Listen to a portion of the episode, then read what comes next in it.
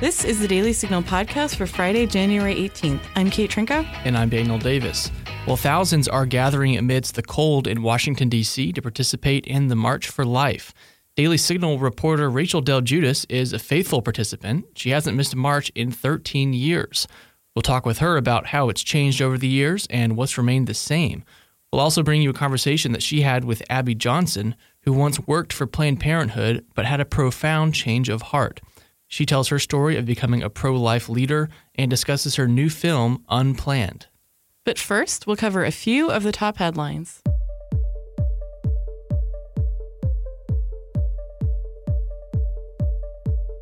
Well, President Trump strikes back. Just a day after Speaker Nancy Pelosi urged the president to delay his State of the Union address, the president sent a letter to the speaker delaying her trip overseas.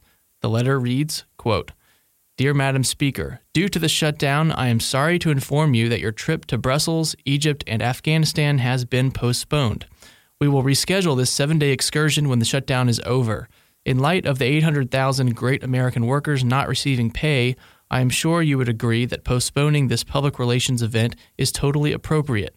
I also feel that during this period, it would be better if you were in Washington negotiating with me and joining the strong border security movement to end the shutdown. Obviously, if you would like to make your journey by flying commercial, that would certainly be your prerogative. I look forward to seeing you soon and even more forward to watching our open and dangerous southern border finally receive the attention, funding, and security it so desperately deserves. Exclamation mark, end quote. Classic. Well, the partial government shutdown continues for a fifth week. On Thursday, a measure pushed by House Republicans that would keep the government closed but would provide pay to affected employees failed, with only six Democrats voting for it. House Democrats, meanwhile, continue to push legislation that would reopen the government without funding for the border wall. In remarks Thursday, Trump again stressed the need for a border wall. We need strong barriers and walls Nothing else is going to work. Everyone knows it. Everybody's saying it now. It's just a question of time. Well, on Thursday, in advance of the March for Life, Senator Lindsey Graham reintroduced a bill that would ban abortion after 20 weeks of pregnancy. A spokesperson for Graham said that it would provide common sense protections for unborn children at 20 weeks after fertilization, a point at which there is significant scientific evidence that abortion inflicts tremendous pain on the unborn. End quote. 42 other Republicans have joined to co sponsor the bill, and this comes just days after a new Marist poll, sponsored by the Knights of Columbus, showed that 75% of Americans support banning abortion after three months of pregnancy. Well, speaking of the Knights of Columbus, the Senate has now affirmed it's A OK for judicial nominees to be members of the Catholic organization after the Senate adopted a resolution this week advocated by Senator Ben Sasse, Republican of Nebraska.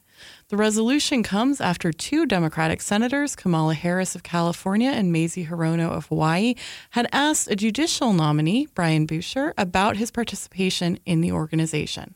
Well, seemingly out of nowhere, a Republican member of Congress from Pennsylvania has resigned. Congressman Tom Marino announced on Thursday that he's leaving public office to join the private sector. Marino had been an ally of President Trump, serving in Congress since 2010. This means the governor in Pennsylvania will now have to schedule a special election. Fun times. In remarks to the Pentagon Thursday, President Donald Trump talked about how the Space Force would be a key part of U.S. defense we will recognize that space is a new warfighting domain with the Space Force leading the way. My upcoming budget will invest in a space based missile defense layer. It's new technology. It's ultimately going to be a very, very big part of our defense and obviously of our offense. Trump also stressed the importance of missile defense. First, we will prioritize the defense of the American people above all else. Our review calls for 20 new ground based interceptors at Fort Greely, Alaska, and new radars and sensors to immediately detect foreign missiles launched against our great nation we are committed to establishing a missile defense program that can shield every city in the United States, and we will never negotiate away our right to do this. Well, up next, Rachel Del Guidice sits down with a former employee of Planned Parenthood who became pro life. Are you looking for quick conservative policy solutions to current issues? Sign up for Heritage's weekly newsletter, The Agenda. Each Tuesday in The Agenda, you will learn what issues Heritage scholars on Capitol Hill are working on, what position conservatives are taking, and links to our in depth research. The Agenda also provides information on important events happening here at Heritage that you can watch online, as well as media interviews from our experts. Sign up for The Agenda on heritage.org today. So, we're joined today on the Daily Signal podcast by Abby Johnson. She's a former Planned Parenthood clinic worker and director who resigned from Planned Parenthood in October 2009. Abby, thank you so much for joining us today. Oh, thanks for having me. So, Abby, I know that there are many on the Daily Signal podcast who are familiar with your story, but for those who might not be, could you just share with us why you left your job as the clinic director? Sure. Um, I left Planned Parenthood in 2009 after witnessing a live ultrasound guided abortion procedure. Um, ultrasound guidance during an actual abortion is really rare. Um, they usually don't use an ultrasound during the abortion procedure, but we had a visiting doctor come in and he wanted to show show us something different and he thought it would be a good learning experience and so I witnessed a 13 um, week old baby fighting and struggling for his life during the abortion procedure. And I knew then that there was humanity in the womb and that abortion was taking the life of this individual human being. And uh, I knew then that I had to leave. So on March 22nd, this is exciting. Uh, theaters across the country will be showing your story on, on a movie for the first time. What has it been like to like be part of this process, have your story be created into a film? Yeah, so we actually just changed the date to the 29th, so March 29th. Um, it's, you know, it's been it's been crazy. Um, the first time I, I, well, the first time I saw uh, the film, I was it was just very overwhelming um, to see sort of your biggest mistakes um, up on a screen for everybody to see. I mean, it felt very vulnerable, um, but I just had to keep reminding myself that this isn't about me. This is really about um, doing what I can to save lives and to change lives and to bring about conversion, which is I mean, that's that's what I'm here to do. So, um, but it, it, has been very overwhelming. I mean, the first time I, the directors even sent me a picture of the set, I just started crying because I was like, oh my gosh, like it's somebody else living our life, you know, and that's weird.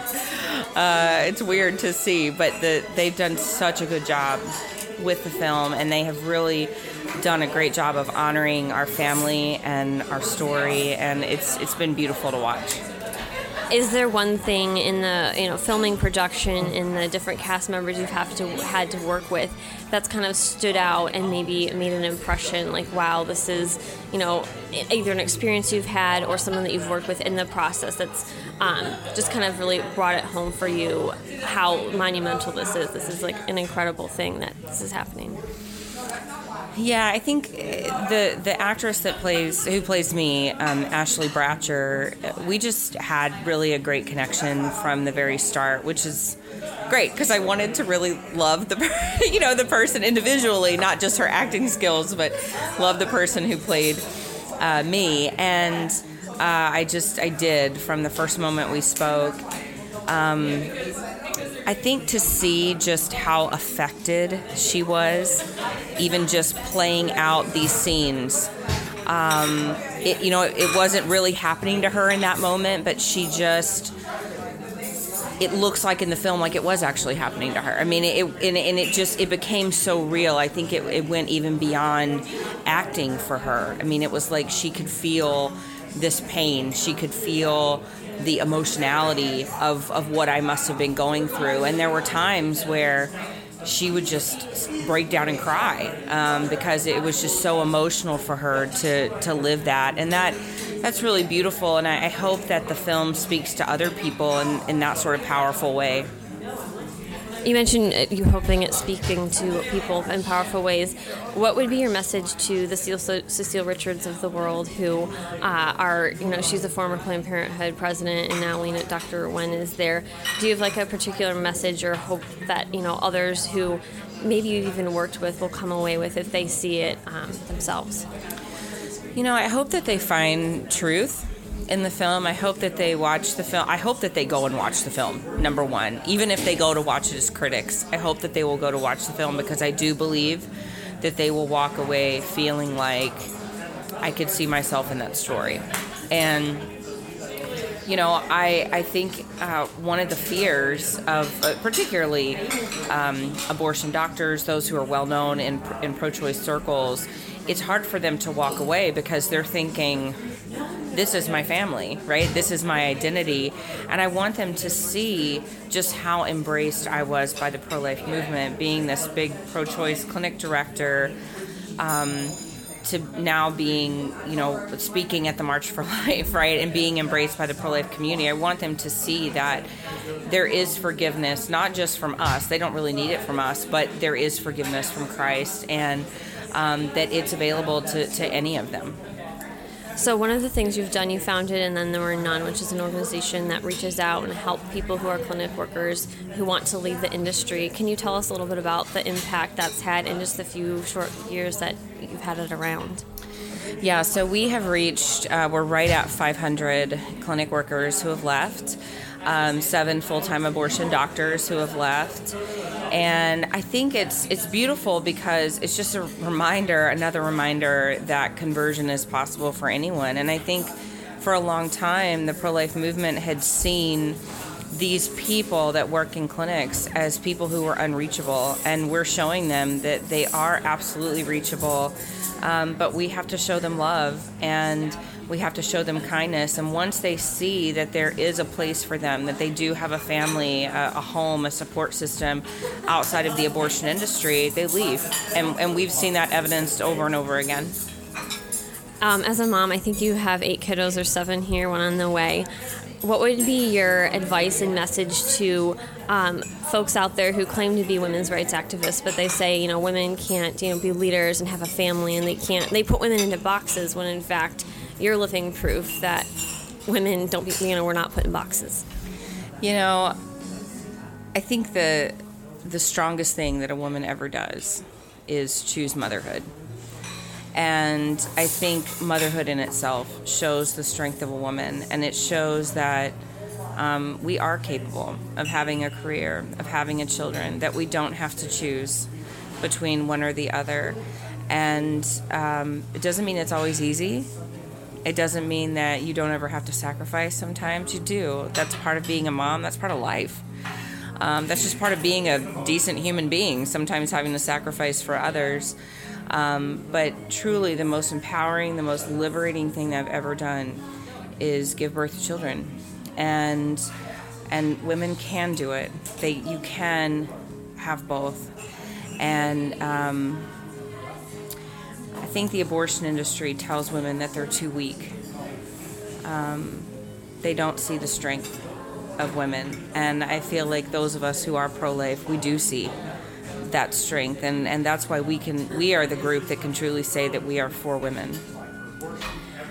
Last question. What are some of the challenges and opportunities you see for the pro life movement today? I know I think we're we're coming up. We're gonna uh, the 45th March for Life is tomorrow and uh, we're you know looking at different challenges opportunities as 2019 starts what are some of those and what is your advice um, going into 2019 you know i think we have i think we have an opportunity uh, I, well, I love the the theme of the march for life this year that pro-life is pro-science i think we have a real, a real opportunity for people of faith and people who have no faith tradition um, to really reach out to anyone and everyone with uh, pro life apologetics. We need to learn more about why we are pro life.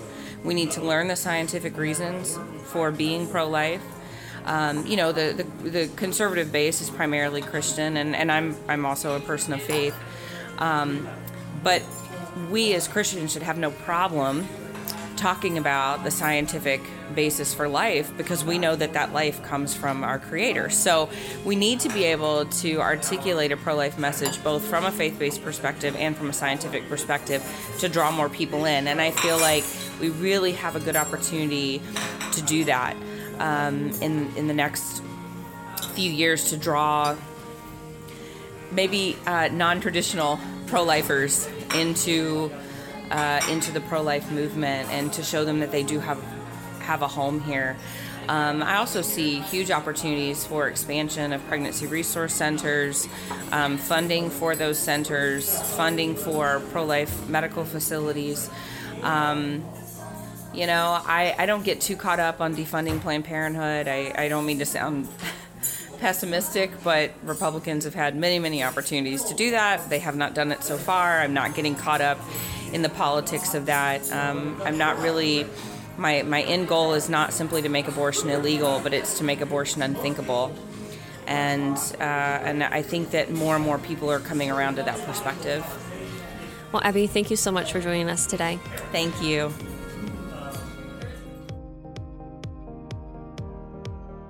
Do you have an opinion that you'd like to share? I'm Rob Bluey, editor in chief of the Daily Signal and I'm inviting you to share your thoughts with us. Leave us a voicemail at 202 608 6205 or email us at letters at dailysignal.com. Yours could be featured on the Daily Signal podcast. So, joining us today is our Daily Signal colleague, Rachel Del Guidice, who has been to the March for Life for the past 13 years which is, I mean, longer than I've done anything except like my education. So very impressive. Rachel, uh, tell us what you've observed at the march all these years. What st- stood out to you, and why has it been so important for you to attend? Well, it's been so important for me to attend because my parents are always very pro life, and it was always a dream of mine to go to the March for Life. And I remember my first year going at 12 years of age, I had imagined it would be an amazing event, but I had no idea what it would feel like and just the massive crowds that are there when I'd seen uh, news coverage from it at home and listened to things on the radio, obviously we know that the March for Life doesn't really ever get covered uh, fairly, and the crowds that are there, it's never put in actual perspective for people who are at home viewing. But you, you know, enter the mall, it's covered in people. It's just like a sea of people. And I remember stepping off when we finally started marching because you're just waiting and waiting because these massive crowds, buses are unloading from streets that kind of like branch off the mall, and you know, you finally make it to the mall. There's this cool rally with music and different pro life speakers. That's really inspiring. And then when you finally start marching, it's like this very slow process. And I remember being lifted off my feet, kind of like just this huge crowd. That's sometimes what happens when you're in such a massive crowd. And I was like, wow, so this is what it's like. Um, but I love the pro life movement. I think that. Um, this is the most important movement of our day, supporting moms who find themselves in crisis or unplanned pregnancies and supporting their children and telling these women that, you know, you don't have to sacrifice your child to have a successful future. That's what the pro life movement is all about. And I think sometimes it is mischaracterized, but that's what the attitude is at the March for Life. And um, I just am so glad that people like myself, there's so many youth who come that can speak to that fact and uh, counter the other narrative that we hear all the time. Yeah, that's always what surprises me about the march. And of course, I've only been like three times, and that's you've been 13 times. Um, so that's a pretty long, you know, span, and mm-hmm. you can kind of look back and compare different years. Mm-hmm. And I'm, mm-hmm. I'm just curious, you know, how how has it changed over the years? I think the beautiful thing about it, um, in its nature and in the people who come, it hasn't changed. It has remained like one of the most youthful events I've ever been to. I mean, it's mostly high school and college students that come that are so excited to be there that basically don't sleep for a couple days, depending on where they're traveling. I mean, I knew people who would drive out on buses from California, Oregon. I mean, they're driving for days. I would go from Ohio, so it was only, I would miss, you know, a night of sleep, but that's nothing compared to what some other people had to do. But the beautiful thing about it is that it hasn't changed. It's such a beautiful event. It's such a young event. There are older people who come, but we young people do outnumber them quite a lot. I do have to say, though, the one year that kind of is set apart for me, it's kind of a funny story. So there was a big um, this is 2016, just a few years ago, a big uh, snow uh, storm forecast in, you know, that was being announced. And we had bus drivers texting us, and people were, you know, the leaders in the group were saying, hey, we need to leave and we didn't end up leaving so we were stuck on the pennsylvania turnpike for 42 hours so Oh, you were one of those buses? Was one of those buses yes so i'll never forget that that was kind of like the one year So you just sat in the bus for we 42 sat on the bus hours. for 42 hours. We didn't. I mean, I had brought a phone charger. Thank God. I just there's like something in me that was like, I wish I would have brought like more water bottles, like granola bars. Yep. But there's one thing that told Oh, me like, yeah. Did you guys- should. wow. No, we didn't. So the National Guard came out and gave us MREs, and then the other fun thing, uh, one pizza for a bus of like 40 people. So someone cut this pizza with their credit card, and I could not Oh, partake. no. I was just like, I this is like where I draw my line here. I'm not doing this. So. That's oh, that's Well, actually, you know, it's interesting you bring that up because, um, you know, all I the think. germs on it. I'm sorry. I know, no, I know. That was Okay, my all right. thing. Get, get past credit card. Thank you. Daniel. Thank you. Um, sounds like that person would be a survivor if there was a zombie apocalypse. But True. anyway, and that uh, pushing that aside, no, I think um, you know, being from California and being a total weather wimp, one thing that has always amazed me about the March for Life is it seems inevitably some of the worst weather all year happens Yep. that Friday, and people still come out in March. Yeah. Um, I- they come out in the cold. Like there, uh, one of the years that I was here at Daily Signal, I remember sending someone out, and it was so cold that they hadn't had mittens or something. But they were like, "I'm gonna die," so they had to buy mittens to go out and Oh, cover it. And of course, you just see all these people. It's still thousands and thousands and thousands. But of course, it's the probably the most ignored event Oh, in yes. mainstream media. Yeah. like any of the mainstream media channels, you won't see it. Washington, I think the Washington Post a couple years ago said that it- when there was like that big blizzard and there were Mm-hmm. still thousands of people that marched, they referred to them as hundreds. yeah. Um, just like I think the to the post. I think the post has actually done some more coverage in the past two years, actually. as compared with like Yeah, but you're right. Obviously, in general, this is the march that I it attracts tens of thousands, Yeah. thousands, and you and know, the Washington Times they even highlighted a report in 2017 that found that um, that the Women's March was covered three times as much than the March for Life, which I mean, we, we don't need to be told that, but it's just interesting to see those numbers because it's reflected when you turn on the TV. You you wouldn't know what's going on if you if you weren't actually aware.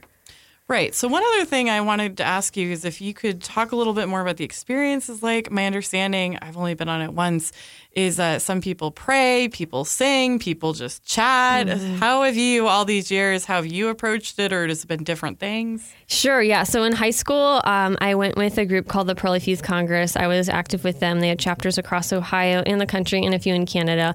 So I went as their secretary one year and as the president my senior year.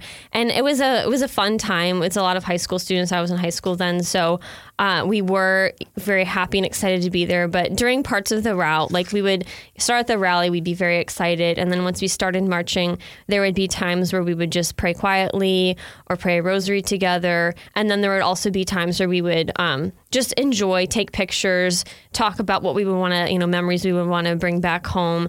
I know there have been times where you know you're marching with these thousands and thousands of people, and sometimes you meet someone along the way, and they have an interesting story to tell. That's happened to me before. We've take, took pictures of the sign, so it's it kind of it was kind of a mix of a little bit of everything. And then in college, I went with. Um, different friends and church groups and then Franciscan University when I transferred there in 2014 and they they're a prayerful bunch um, always great to be with. We would take seven or eight buses every year and I think they're bringing I think about eight or nine this year so I'll get to see them which I'm super excited for. But we would all we always pray together and then we do try to share and talk. But um, it's always been mentioned by people I knew the adult leaders in high school as well as um, our president is Students for Life at Franciscan that we do want to make this a reverent time too and not just have fun but remember Right. the lives that have been lost Well, it's going to be an interesting day out there. Rachel, thanks so much for coming in and sharing your experience. well thank you guys for having me And that'll do it for today's episode. Thanks so much for listening to the Daily Signal podcast brought to you from the Robert H. Bruce Radio Studio at the Heritage Foundation. Please be sure to subscribe on iTunes, Google Play, or SoundCloud, and please leave us a review or a rating on iTunes to give us feedback. Rob and Rachel will be with you on Monday. You've been listening to the Daily Signal podcast, executive produced by Kate Trinko and Daniel Davis. Sound design by Michael Gooden, Lauren Evans, and Thalia Rampersad. For more information, visit dailysignal.com.